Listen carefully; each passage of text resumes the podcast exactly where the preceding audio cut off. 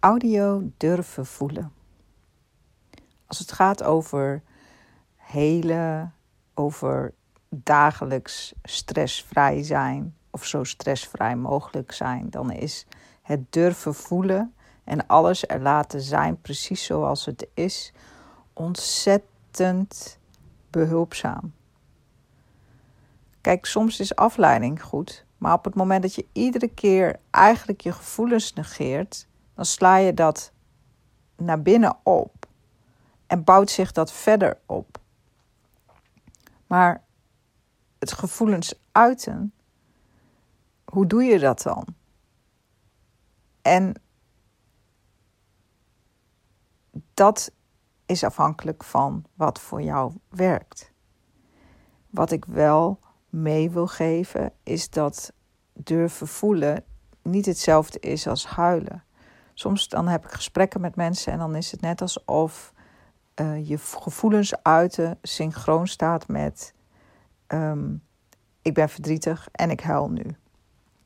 Maar dat is natuurlijk niet waar. Gevoelens uiten gaat over jouw binnenwereld. Jouw binnenwereld kenbaar maken aan de buitenwereld. Uh, eigenlijk wat je zonder belemmeringen tegen je eigen beste vriend of vriendin zegt en uitlegt over een bepaalde situatie die jij onprettig vindt uh, of waar je, wat je jammer vindt, om dit ook te uiten op dat moment.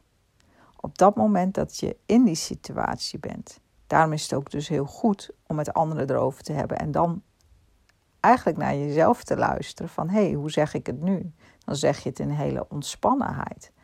En zo simpel is het. Soms maken we het heel moeilijk van uh, hoe kunnen we onze gevoelens uiten en daar heb ik een blokkade op of dat vind ik spannend.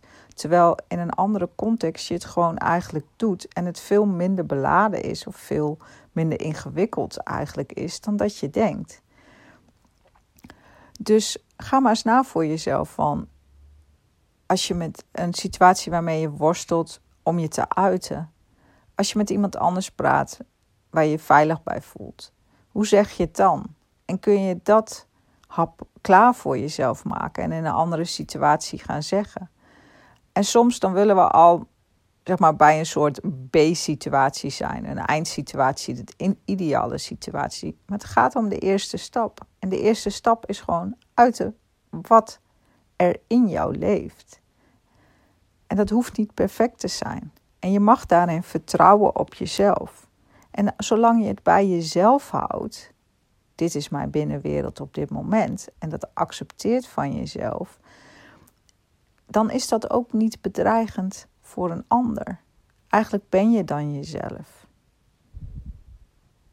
Nou, voor nu wil ik het hierbij laten. Um, en er komt vast wel nog meer over durven voelen.